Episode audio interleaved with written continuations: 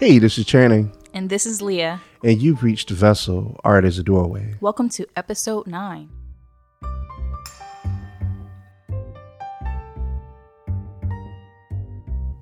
Hi, we want to thank you guys for being with us on this episode. We're so delighted that you're joining us this week. Yeah, we are so happy that you're here with us, uh, audience, because we know that there's so many different things that you could be doing with your time, but the fact that you're here with us means a lot uh, to us personally. So thank you so much. Now, Leah, last week you finished up that show when there are no words. How did that go? Yeah, the AR VR art show that I've been doing, I was able to finish up the last part, part four, and it's been going really well.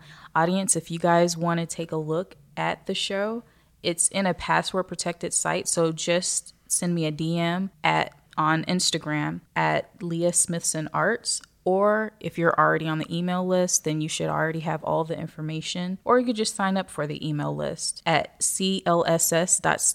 That's class without an A dot studio. Yeah, that show is really phenomenal. I don't think I've seen, as of yet, I haven't seen that many 3D augmented reality versus virtual reality shows like that. So, Leah, you really outdid yourself with that. But we want to really show some love to all of you who've responded to the podcast. Um, some of you have just been able to uh, give us some really outstanding reviews. I've gotten DM'd on several occasions about how people feel about the art. And one of the reviews I wanted to highlight today was taken from the iTunes uh, podcast. Listen to this. This comes from Marcia and Frank. They say great podcast showing how art impacts the world, no matter if it is music, design, drawing, painting, sculpture, and many other mediums art is needed. I love how they talk to their guests and really tackle the message art has. This is more than just a how to, but how art impacts the creator and the audience. I am hooked with an exclamation point. And you know, Marcia and Frank, we want to thank you so much for giving us that kind review. Yeah, Marcy and Frank, thank you so much. It really does mean a lot. We always enjoy hearing from you. So when you send a review into the podcast, it really allows us to really get to know you better. So thank you so much to many of you who've been sending us notes. So this week, you all have to be honest. I was a little starstruck when talking to this fantastic artist that we had the pleasure of interviewing this week. He's such a great guy. He sure is. Simon Haas of the Haas Brothers is a phenomenal ceramist and builder and maker, beater. He just has so much going on for himself. He's been featured in many publications, for instance, Vogue Italia, American Way, Manhattan Magazine, Prada, Maxim France, 1530, Pinup Magazine, and the list goes on. And he's even been able to work on projects with the likes of Rihanna. So we're going to talk a little bit about that in this episode. But let's listen into this interview with Simon Haas. Well, audience, we are with Simon Haas from the Haas brothers. Can you imagine that? What a privilege to have you on the show, Simon. We are so happy that you're with us. I'm happy to be here. Thanks for having me. We have been trying to get Simon on the show, but needless to say, I'm sure you can imagine he's been busy. but we are so happy to have you, Simon. Now, now, that we've been able to track you down and, uh, and spend some time with you uh, in this evening, in this discussion. If you don't know, Simon is a magnificent sculptor, designer, painter, materials researcher. And there's so much that we can learn from Simon and some of the work that he does with his brother. You'll be really fascinated as we get into this discussion. But Simon, just to start off our discussion, we want to ask you a couple of questions about yourself. We always like to go back to the beginning. How was this person created? we, we, know we know you and your brother. You guys are uh, are twins, and mm-hmm. you just told us beforehand that you're about nine minutes older than he is. So mm-hmm. it, it, people always talk about the fraternal paternal twins. What, what are you guys? We're fraternal twins. Oh, fraternal and the nine, twins. The, the nine minutes makes a big difference. excellent, excellent, excellent. Psychologically yeah, definitely, definitely, definitely. But going back to the beginning, uh, could you tell us a little bit about your background, your education, and where you grew up? Yeah, I grew up in Austin, Texas, and we were born in in LA actually, but my mom was from Texas, and we moved back there. My education was at RISD, but I I only stayed for two years. But really, I think I got most of my education just from growing up around my parents, uh, and then really, Nikki and I just did whatever we wanted to do, and we kind of reinforced each other's ideas uh, and helped each other do like I mean building tree houses and, and that kind of stuff. And my dad was a stone carver. So we grew up carving stone and that was our first medium. But really it was I, we just kind of were steeped in it as kids. We didn't learn how to do do any kind of financial planning or like, eh, like zero practical anything. I had to learn all of that after I left home uh, which was a challenge. But I was definitely I grew up just all about about art. So would you say that what was your first memory of art? Would it be that stone carving or watching your parents? Yeah, my dad had a studio. Um, he you know he made furniture actually and he was a painter and he carved stone and we do all of that stuff still so i i saw him doing it um, but he also had a lot of books around and there was a david hockney book that he wrote about himself and just mm-hmm. kind of about his own process. And I read that when I was, I don't remember how old I was. I might have been like 12 mm-hmm.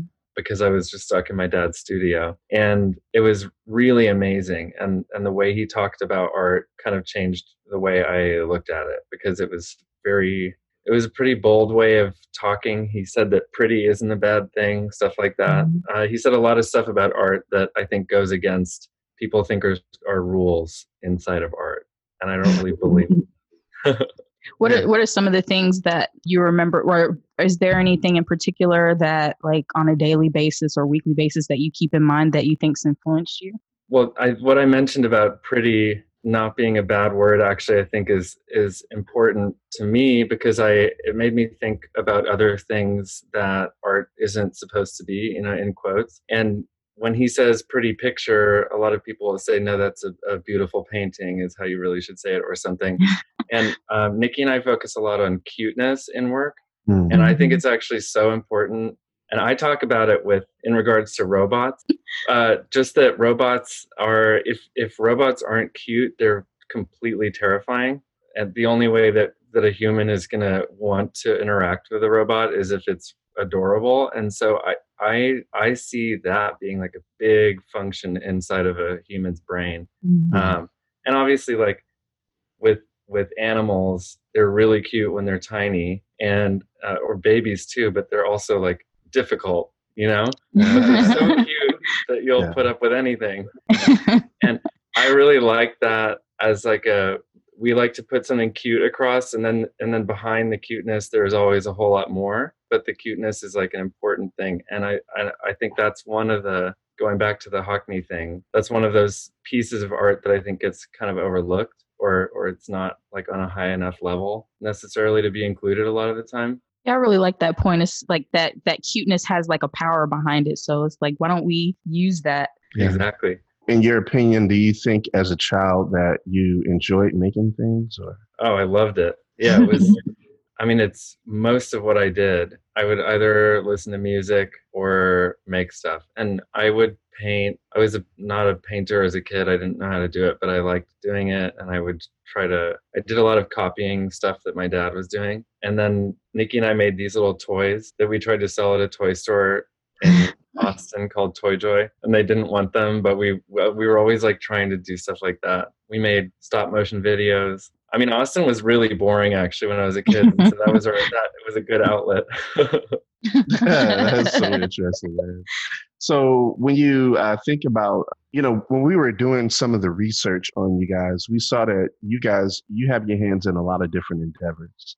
Have you always identified yourself as an artist? Yeah, I mean, I always wanted to be a painter. That was I I don't know. I didn't call myself an artist till till later on. I just did whatever. I was a cook for a long time. What I don't know. I've done all kinds of things. I was I was like uh, reluctant to call myself an artist because I don't know. It almost felt like I was making some kind of a grand statement and i don't i didn't mm-hmm. feel like i had gotten there yet so no I, I i didn't i didn't always call myself an artist but definitely i would have called myself creative and you know anything i anything that somebody does where they're putting themselves into it and really caring i think is art so uh, it's a it's a pretty vague term That's true. So, how do you feel like that your background working with your parents and you and your brother doing these projects together, how do you feel that it has impacted your life in general? Working with my dad, stone carving is one of the hardest crafts you can do mm-hmm. because it's just takes forever. It's very hard on your body. You can very easily hit the wrong spot on the stone and the whole thing falls mm-hmm. apart. So from that, I learned to be okay with something if I've worked on it for a long time and it's destroyed in a second. Um, that's a good lesson. As of, I'm sure doing ceramics, you know all about that. Um, that it's a lot of work and then all of a sudden it's gone. But that's actually, I think, really good for you to experience and to become okay with. So that that's something for sure. My childhood gave me that, and then I, I also cooked in a kitchen when I was in my teens, and that really had a big impact on how I operate now too. Because I, in that environment, totally became okay with stress and mm-hmm. having to just do lots of things at the same time and working with the purpose of giving something that was again going to just disappear in a second. So mm-hmm. I, I, like that mindset. You're working for the sake of working uh, or doing exactly what you are feeling. And I think that's kind of a beautiful thing. Yeah. Yeah, that totally is because it's easy. I find with my personality myself, sometimes I tend to like obsess and try to make this thing perfect. But if I just get rid of it, move on to the next thing, then over time you improve versus kind of like getting stuck in that one place. So I really, really love that. Yeah, exactly. I mean, it's just like your head where you're, you can get lost and if you you know if you're like rolling over on the same idea over and over it can start to get exhausting and that's that happens in art too so that's such a, a good point and it's such a good uh, such a such an important piece of art making mm-hmm. and, and a very difficult one to overcome i think yeah we know that both of you guys are just extremely talented. Uh, before we start this conversation, you were telling me that you're really into a lot of research and development. Um, what mediums do you enjoy working with the most? Right now, it's beads. I love beads, and I've been working with them for five years now. And I also, you know, I like all materials. Really, it's mostly if the, if I come across a material that I've never used before, and I get, I'll, I'll start to get excited about it, and then I get kind of obsessed for a long time. And right right now, it's beads because we do a lot of bead work. That is that has occupied most of my time for a long time. That's cool. And I love the way you guys use beads too, because it's not in the typical way. Like I feel like you know how to take a material and like like push it to where it should have gone like oh yeah of course it should have been used in this way the whole time what are, what is the thing that you noticed about beads that made you drawn to it or is making you really like enjoy working with it uh, they're they are naturally units which is means that they're great for to be like a computer or for counting. Mm-hmm. Um, yeah. And they are. They also have a color on them already, so they're kind of categorized.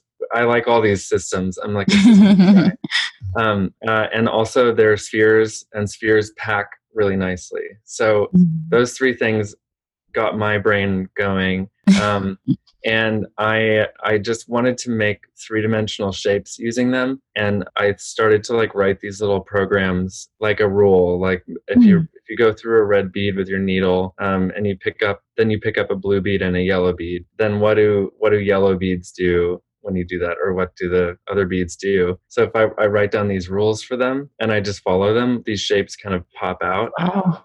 and it's really cool. And I, I mean anyone can do that if you just write your own rules for beads. And it's it's amazing to see that they take on a life of their own.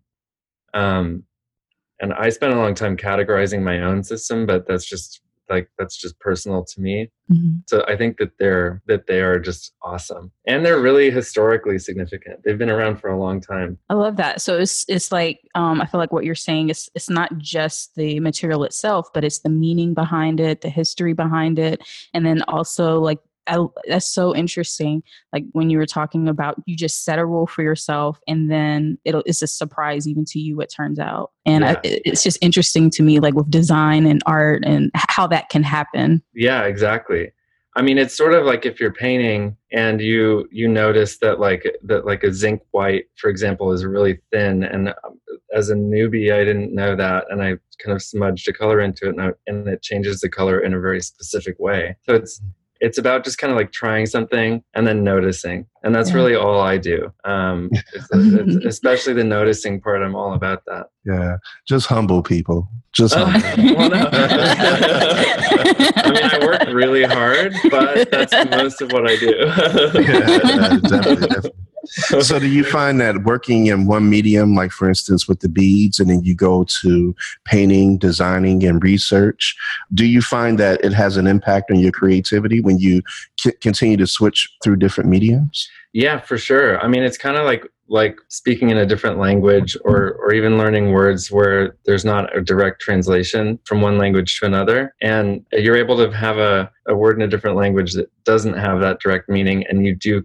somehow figure out what it means, there's suddenly like a new concept in your head that you could never have come up with. And that's what I've get excited by when I switch around materials because I'll notice stuff. Actually, like the stuff I did in ceramics is what led me to look at beads the way I did because it was also sort of a rules based approach. Uh, making the textures I make are very much methodical rule thing. Mm-hmm. So yeah, definitely materials inform each other. Yeah, it's funny because it's like a few artists like you and a, a couple other artists that I've talked to. I feel like a lot of us feel kind of like in a way maybe how we imagine like scientists work or when i hear scientists even talk that's sometimes how they work. They sometimes set a rule or they have their hypothesis and then they do all these experiments and see what comes about. When your creative process do you start like with me, sometimes I may start with an emotion and then I'll work backwards to try to see if I can make an object that can hopefully embody maybe that type of feeling. Do you something like that? Or do you have like an image or a dream? I know you talked about the rules approach, which I, I really mm-hmm. love that too. So that's the, the way you create, I think is really beautiful. And it's something that I, um, I can get across more if I'm, if I'm drawing or painting. But yeah. when it comes to the work I do with Nikki, I don't actually come from that standpoint and i do approach it more like a scientist. I think they're very similar things. I mean that the schools of arts and sciences are always together right? There's probably, yeah. probably for a reason. I don't know. But um yeah. in, in my practice nikki is the guy who starts with an emotion and creates from that space and i'm i'm coming from the other side which to me it's almost like a spiritual pursuit because when i find order in in things or any kind of order I, I I really love. If I see that a cave, you know, dripping water will make a cave. How did that happen? It's beautiful. Right. That's like to me, that's awe, and I mm-hmm. love approaching that kind of a thing. So Nikki kind of comes from this human feeling animal place, and I'm more from like geology, plants, sort of a place but both things are in the world and both things are really important and and we're lucky to have each other to balance that to balance that out yeah, I told. Yeah, I love that because it's interesting to me too how like what you said. It's like when you go in the cave, it makes you me feel a certain way. But I love how you approach it because you're like, okay, let me figure out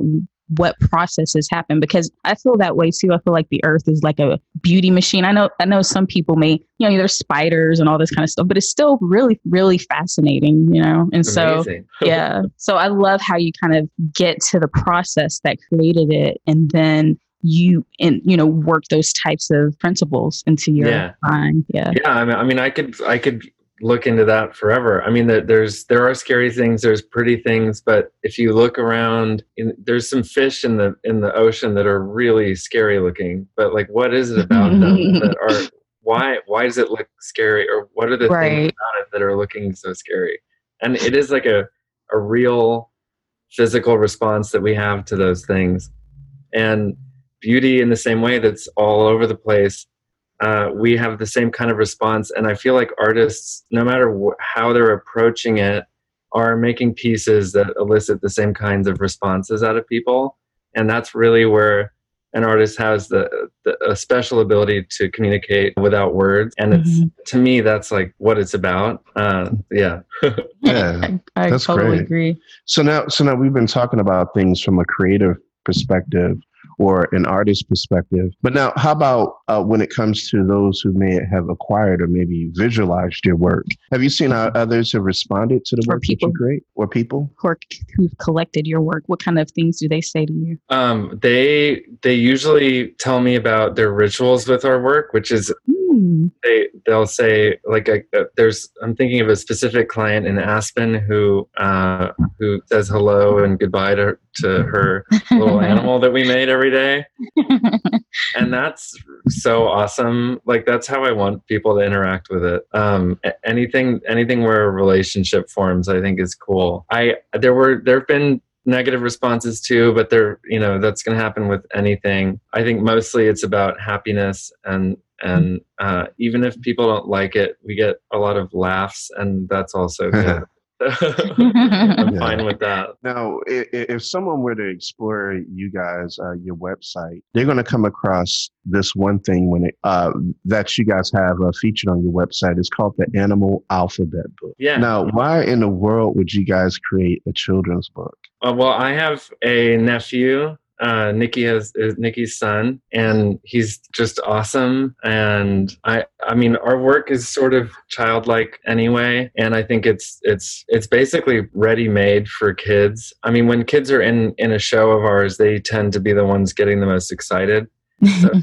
um, I think we just, I, I think children are great and uh, they deserve to have fun stuff too. And uh, and that was something we just wanted to to put out during quarantine. We thought let's put this thing out there and um, uh, so so that kids have more to find. I know there's a lot of books out there, but just just for fun. And we distributed them out in Lost Hills too. We printed a bunch out. Mm. Uh, sent them out there, and I think kids respond well. My nephew did. Yeah, That's awesome. So h- is he showing you the the his completed color? You know, I think it's a coloring book too, right? Yeah, we have. Uh, yeah, yeah. Is he, He showing hasn't you what he does? it yet. does? He's- No. he he doesn't really color yet. I mean, he's two. I don't know Oh. when, when I don't know when kids start to color. But he's obsessed with repeating letters and numbers, so that's it's kind of good for him to. He'll just go one, two, three, and like yell numbers for hours and hours.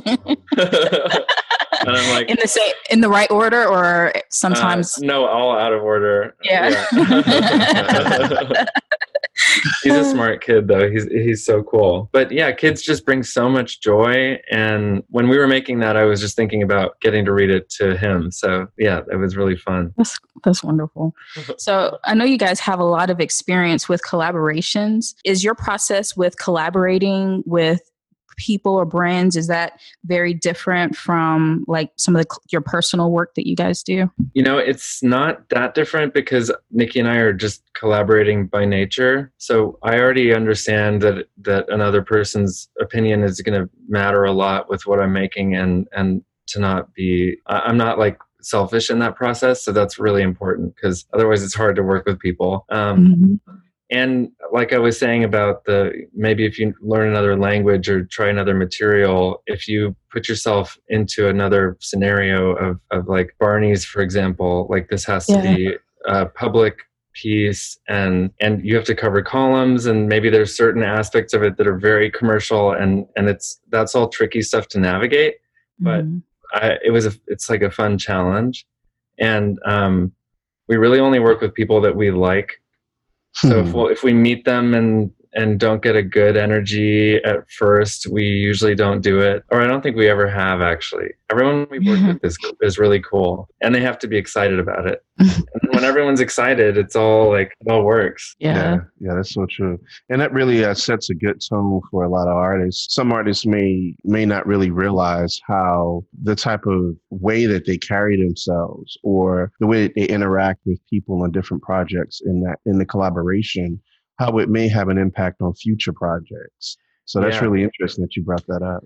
Uh, that's a big deal, and and as a you know because I wanted to be a painter, and that was I had a very solitary practice. I'm by nature I'm still like that, and I I like all the time kind of want to run off and just be alone. But I've learned that that doesn't work for me, and I don't really do that as much anymore as much as I want to sometimes but I'm I'm so lucky to have gotten to work with the people that I've worked with like like they're they're awesome and I learned so much stuff from them so if I'm able to set aside that impulse to to like just be me only and open my brain a little bit, I am I'm actually the one who who comes out with more. Yeah. I can I completely agree with you. I think when you have like a really good collaboration, like um, it just makes everything better. Everything is heightened. The work is heightened. The quality is heightened, and it's just a, a really great experience. Yeah, it's so cool. I mean, recently we the the last collaboration we did was with Rihanna too, and that made I I uh, almost exploded when I found out who I was working with. it was like that's one I would never say no to, no matter what it was. So I was like, but but that's um you know like I wouldn't have gotten that if I if I uh, weren't already like down to work together with somebody. There's no way because anyone you meet with will kind of feel feel that immediately. Yeah. That's, that's awesome. So, how did that co- collaboration come about? Through my gallery, it came through Phaidon, the publisher, and mm-hmm. I know that they had all been talking about wanting to make an art book, and they reached out to some different artists that she had that she liked, and then we met, and she came to our studio, and I like couldn't breathe. Um, it's funny. I, I, I saw a video and I think I looked kind of cool and collected, but I was having a complete panic attack. and I like blacked out. I hardly remember it. Um, but um, no, it was it was amazing. So yeah, she, they vetted us and and you know we couldn't talk about anything for a long time, obviously. And then it actually started, and I and I couldn't really believe that that was happening for real. But it it was cool. Usually. Awesome. Usually, a big project like that starts with a lot of secrecy, and so I, I get amped like right from the beginning because I'm sure it's big and uh, and then it turns into like a love fest. And i, I became such good friends with the publishers publishers were all so great and just the team that was working on it everybody was really passionate and everyone really knew what they were doing. So it, it the whole thing was like one of the most positive experiences. That's really nice. I remember one of the things you said earlier was that with some of your collaborations you feel like you've learned from from some of the people that you collaborate with. Can you think of like one of the things that stands out to you that you learned from one of your collaborations? I'm trying to think of a good specific one. I mean, really, the ones that have been the most impactful are are more like the Lost Hills thing, or or mm-hmm. what we did in South Africa, because the amount of learning that I did was was beyond. Really, I think it's just that uh, I'm lucky to do what I'm doing that's the main thing I learned out of it, and that art is therapeutic. Yeah, that's awesome. So, yeah. So now we're talking about Riri, and Riri, if you're listening into this podcast, just know, girl, that we're thinking about you. Now, what was the inspiration for that frame on their oh. uh, Rihanna's book? That was amazing, man. So thank you. Uh, we we do. That's a story in itself because we used to watch Futurama uh, I don't know if you've seen that cartoon. Yeah. Dr. Zoidberg has a weird mouth on it, like a floppy mouth, and that's a shape that we took and started putting on some of our things. But we we've used it a lot um, in general. But when it came to this, we wanted to make sort of a. I was inspired by those pillows that crowns sit on in museums. Um, like I like the idea that a crown has its own pillow because uh, it's absurd, but it's like very, you know, it's a very special thing.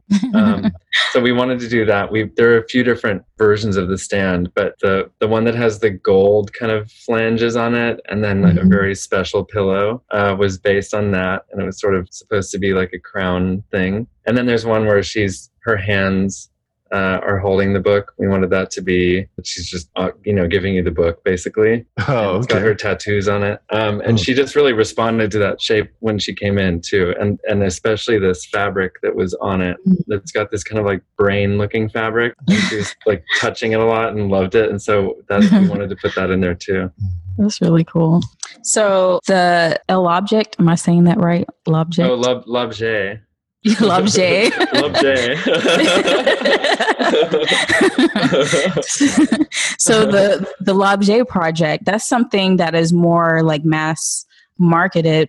was it very different trying to take i mean is all of it looks really gorgeous but was it different tra- taking what you do and making it something that could be mass marketed yeah uh, that luckily we worked with somebody who's really good at that and his name is elad and he has it was lucky we had him and the people who made it in portugal portugal is makes the best ceramics mm. like mm. unbelievable and wow. the craftspeople there know everything about it. They, there's so much that I had no idea how to do that they can do. Like slip casting isn't one of my fortes, but they they're just experts. And also porcelain is really hard to work with. I I'm not very good at that. Really, it was more about the making sure a function was in it because that's we're not always that's not our always our mo mm-hmm. uh, so we made sure there was some function that it kept our spirit and that it could be made um, by by these specific places in in portugal so that was really the challenge but i love them mm-hmm. i have them in my house there's a good smell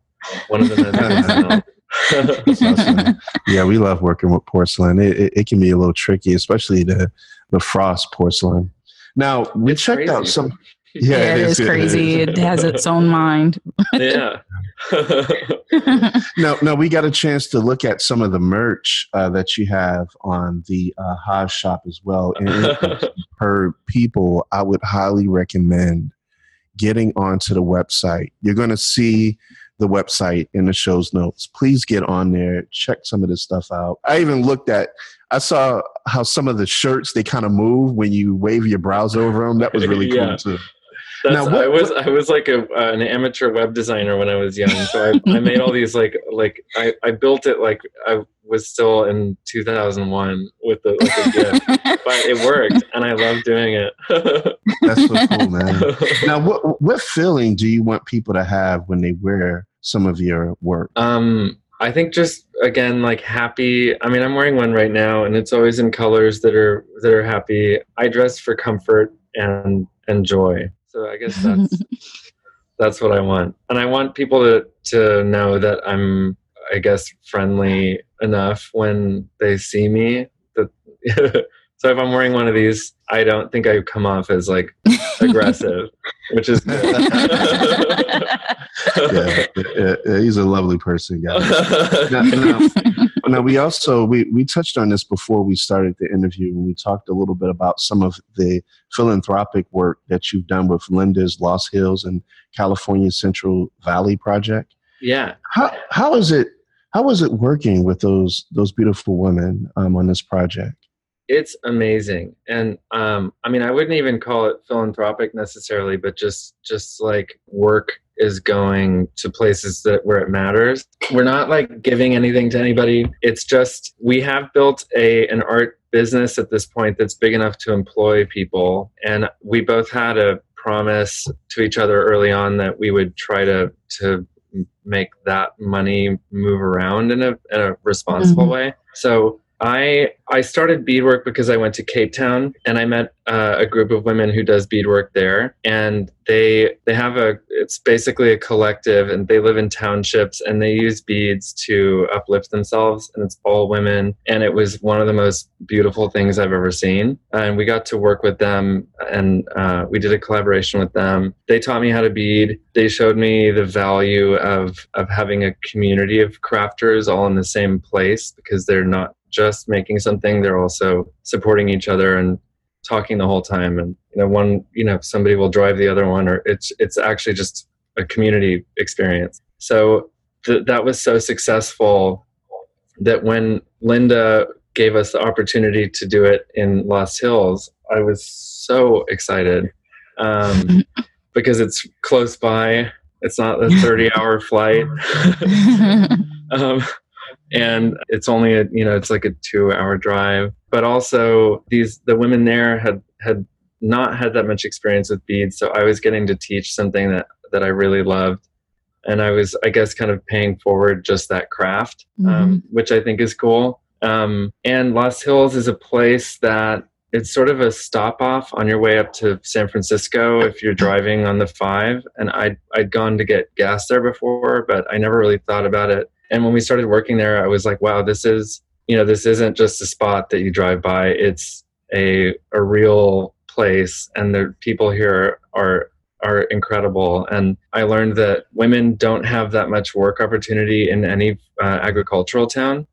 Mm. Um, and uh, Lost Hills is very agricultural. Uh, and, and in general, women had very, very low employment. Um, and they also all had families.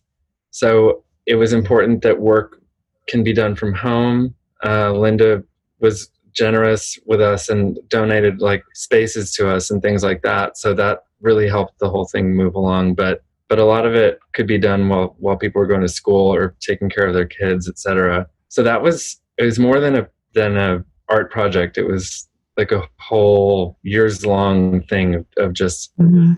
having like this family out there. And those are the kinds of projects that I like more than anything. I come out of it those that's where I learn everything. You know what I mean? And I'm Mhm. I don't a lot of them speak Spanish and I'm trying to learn it. I don't speak it very well. But we're you know we're sitting together and and um, there's a challenge of beating and speaking to somebody you don't you can't really communicate with but but it gets funny and like everyone starts laughing and like yeah just the, it's a, such a beautiful thing Yeah, it looked like you guys were having a good time. A really good time. And I, I really i think you guys such, such such a nice example because i know sometimes there's like in like some of the art world or some artists they kind of have this guilt when it comes to being paid for their work. But then i feel like people like you and there's other artists that i've talked to as well they try to t- they do good things with the money and they include others Mhm. and and like you said it's not like you you don't it's not philanthropic like you really respect these women and you're employing them because they're very skilled and i think that's beautiful Thanks. Yeah, I, it it is. It's it's. I mean, there's it's an important distinction between the philanthropy and and is maybe this is actually just how businesses should operate, and I, I kind of think Mhm. that the latter is true. And so it's that felt cool to actually experience that, but people did this for me too when I was young, and I wanted to have jobs, and I I was trying to get here and there, and there were you know I had experiences because Nikki and I were art fabricators before we started doing any of this, and you would never know the pieces that we made because we were told don't give out your business card. Don't tell anyone you made this. Mhm. and i was like you know i'm putting my time and my heart and soul into this thing and i'm not allowed to say that i ever had anything to do with it. Right. and that sounds so that feels so crooked um, and it exists in the in the world in general but the art world gets nasty uh, sometimes there's a lot Yeah. of money getting thrown around and there are, are lots of people whose whose egos start to get involved with like well i own this picasso piece and i own you know so there it's like a it's a microcosm of the of the rest of the world but it's Mhm. like especially privileged so it gets really gnarly really fast um, so um, i think i think we were we kind of just saw that when we were first starting and and we didn't want to be a part of that at all so uh, yeah Yeah, that's Yeah. so interesting. Now, in the interview, Nikki, he described you as being an inventor, an obsessive philosopher. Now, what are your thoughts about that? Um, I don't know if he's using philosophy in the right way. I'm not a philosopher. I have a lot of ideas and, and and opinions, or he's giving me too much credit, I should say.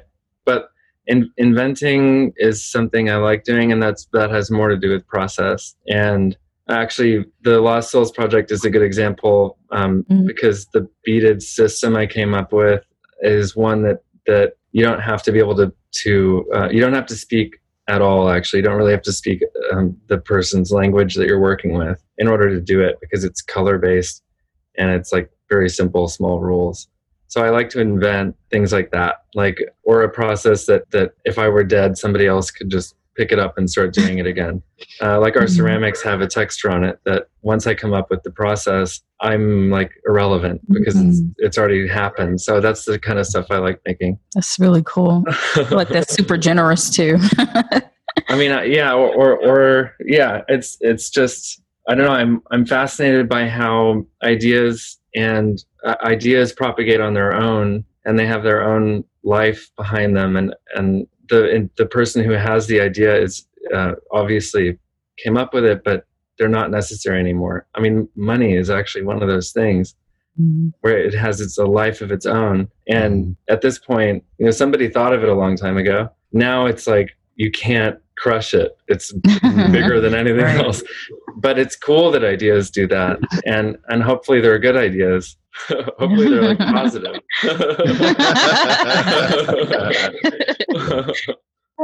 now because after doing some of these collaborations and things is do you think they're gonna they influence some of the projects that you guys um, want to work on in the future yeah, we want to do more of those. We we decided to start working on a cartoon, so that's something Oh, that's doing cool. now.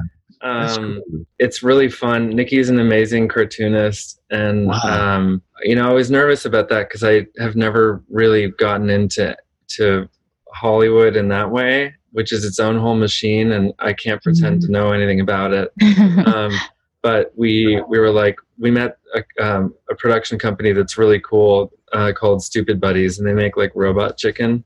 Um, Oh yeah. yeah and uh, we were basically like, we want to make this, but but we're gonna we have no idea what we're doing, but we still want to make it. And so I think we learned we learned that that's actually an okay way to approach something. If you, you say, I don't know what I'm doing, but I still want to.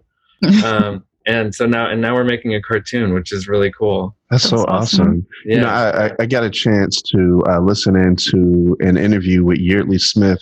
She's the voice for Lisa Simpson on the uh, Simpsons show, wow. and uh, I, I, think I think it was with uh, Cathy Heller, and she talked about how when the Simpsons first came out, it was basically it was it, it was thought of as a failure, and they Mhm. didn't really think that they would progress on to a, a second and a third season. But now you look at The Simpsons, they've been on for over 30 years.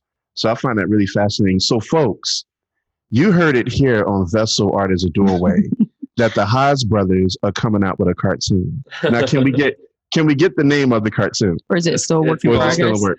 No, it's it's been announced. It's called Filthy Animals. It is work in progress, but it's been announced, uh, and it's a pretty. It, it's uh, yeah, it's it, it is what it sounds like. Well, that's cool. Well, we look forward to uh, checking that out. yeah. Now, many many are at home, Simon, as you can imagine, with this crazy COVID nineteen pandemic that's happening. What advice would you give artists in this time that we're living in? don't give up or yeah i i guess i mean it's easy to say something like practice self-care but Mhm. It's not always easy to actually do that and we're all stressed out so that's um you know, that's hard advice to follow but i just think don't stop doing what you what you like to do and hopefully when you come out of this you'll have some work that you're proud of Yeah, awesome. yeah Yeah, I agree because I feel like it would be a shame if you guys stop doing work. We were talking a little bit um, earlier before we started recording about like the fact that people are turning to art even during this time, and you, you guys, your you and um, Nikki's art is so joyful. I think that yeah, I could totally agree with you. oh sorry go ahead there you go. No, no, no, no. Yeah, I, I, I was just thinking. Um, it's almost like you guys are really providing some good entertainment for us. Uh, you know, I, I was just checking out. I was going through some of your feed, and I saw the one where Nikki he was actually doing the carving, and then he he gets up and he starts shaking it, you know, up a little bit. You know, yeah, those, those are things that people need. They need to see um, how normal people are, you Uh-huh. know, and how even if you're in the studio, you're working. We're all under tremendous amounts of stress. Yeah, But I really appreciate um, Yeah. some of the work that you guys are cranking out and how Thank you're you. doing it and how you're making it so human. Yeah. Entertainment is important, and and having fun is still important. Mhm. I mean, I have fun in the studio. When you see me on the feed, it, I look really boring, and it's because I, I do more boring work. but Nikki is insane, and whenever I go into the studio and he's there, like I see him dancing, and it makes me really happy. So I know that it's it's doing a good thing. I'm the square. I'm a really square version of him. Yeah. You're a very, very round square. I don't see anything square about you. Once again, once again, audience, very humble. Very humble. Maybe get by comparison because he's like what I what I look at as like fun. I'm like, wow, I'm really boring. so, you, do you guys have any projects coming up? Well, you mentioned besides the cartoon, Um, do you guys have any other projects that you're excited to be working on that you can tell us about? Uh, we have a show at the Savannah College of Art and Design, and that is the. T- I can't tell you the time exactly because stuff keeps shifting around, but that's our next thing and that'll be really cool. Yeah, especially anything at a school I get excited about. And I've never been to Savannah, so that's going to be fun. Nice. I want to eat the barbecue. I hope they have barbecue, right? Oh yeah, they. Okay, yeah. oh yeah, yeah. You're gonna get worn out, man. Uh, SCAD is an amazing university. It is. Um, she she went to their actual their rival university, but Oh, rival, yeah. to our You did? university. I was in. Yeah. yeah, but um, yeah, SCAD. Oh man, that's that's so amazing. We I, I think we had our first date in Savannah. So No, you really? know, yeah, Yeah. and um, you know they have these cobblestones from uh over like 400 years ago that some of the slaves when they Wow. first got off the ship they actually built those cobblestones and they're still there to this day so you're gonna really enjoy No that way. especially checking Oh, out the boats and the seafood oh killer No, seriously, Killer, I can't man. wait. And and that kind of history, you know, I mean, LA has history, but not not in that sense. So you, it's like a pretty newish city. So I'm excited Mhm. for that, and yeah, I, I just want to experience the whole thing.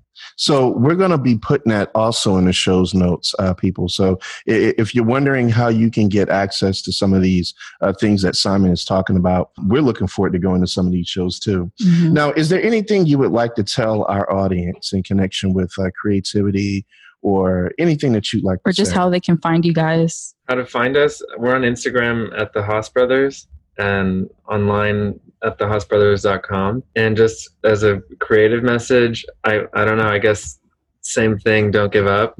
Uh, whether it's because of COVID or self doubt or like thinking you need to have a very specific piece in front of you that you created. That's the main thing. It makes me so sad every time I see somebody like say to themselves, "Oh, this isn't good enough," and I'm I'm going to stop. I never do that. Just keep doing it, and just do it for yourself. yeah. that's so true. you know what simon it's been such a pleasure and a privilege from us really I, I i i think we feel that deep down in our hearts that you would even come onto the show and uh thank you for your time we know that you're a very busy person no, thank But you. thank I, you I so appreciate much. it, and thanks for being patient with me. I was, it was like hard to pin down, but I I'm so happy that I got to do this, and you guys are awesome, and I really appreciate it. No, we're so happy you're here. I mean, with everything being crazy right now, too, it's just a breath of fresh air being able to talk to you. and you giving your time to our audience too so Thank, thank you, so much once again Yeah, thank you.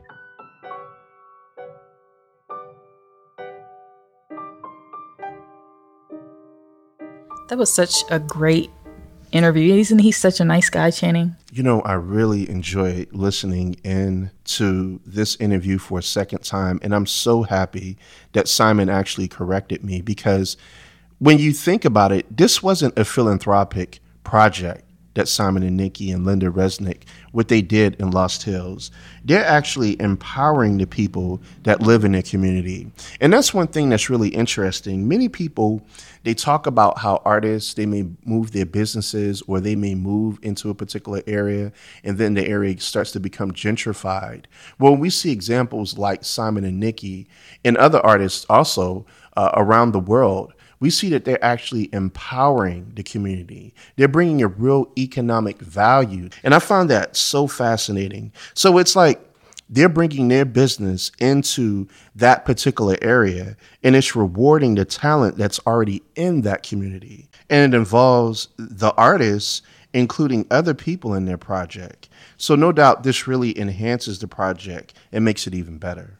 I really love the principles that they use when it comes to the way they run their design practice and their business. Like, for example, how they value the differences between each other, how they feel like those differences create a balance between them, and how that filters off into the a lot of the collaborations that they've done with others. And I also really love how now that their business is big enough that it's employing others, how responsible they even approach that. It was just really a beautiful example.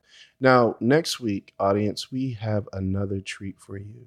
You probably remember in an earlier episode, we mentioned a woman, phenomenal woman out in Philadelphia. Her name is Jane Golden. Well, guess what? We interviewed Jane, and that's going to be featured on next week's episode. Here's a short clip. Listen in. And I can mm-hmm. say that there's a direct link between, especially my dad, his taste in art, and his my conversations with him about the WPA and understanding sort of Franklin Roosevelt and what it meant to have a program like that rise out of the ashes of the depression and the courage it took on sort of someone like to have Roosevelt create that, right? Like wouldn't happen now. It should happen now, but it wouldn't. But that sort of, I think, were formed by those early things that happened. And certainly that molded my life in a particular way.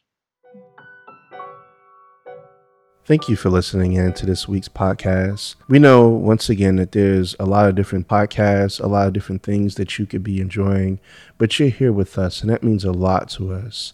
Thank you so much for being a part of Vessel Art as a Doorway.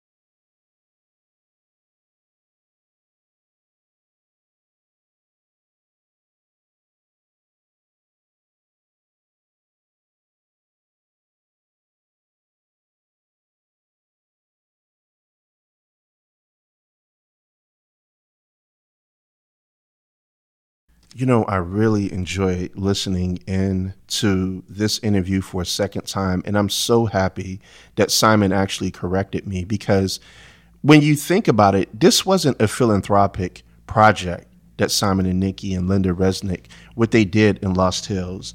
They're actually empowering the people that live in their community. And that's one thing that's really interesting. Many people, they talk about how artists, they may move their businesses or they may move into a particular area and then the area starts to become gentrified.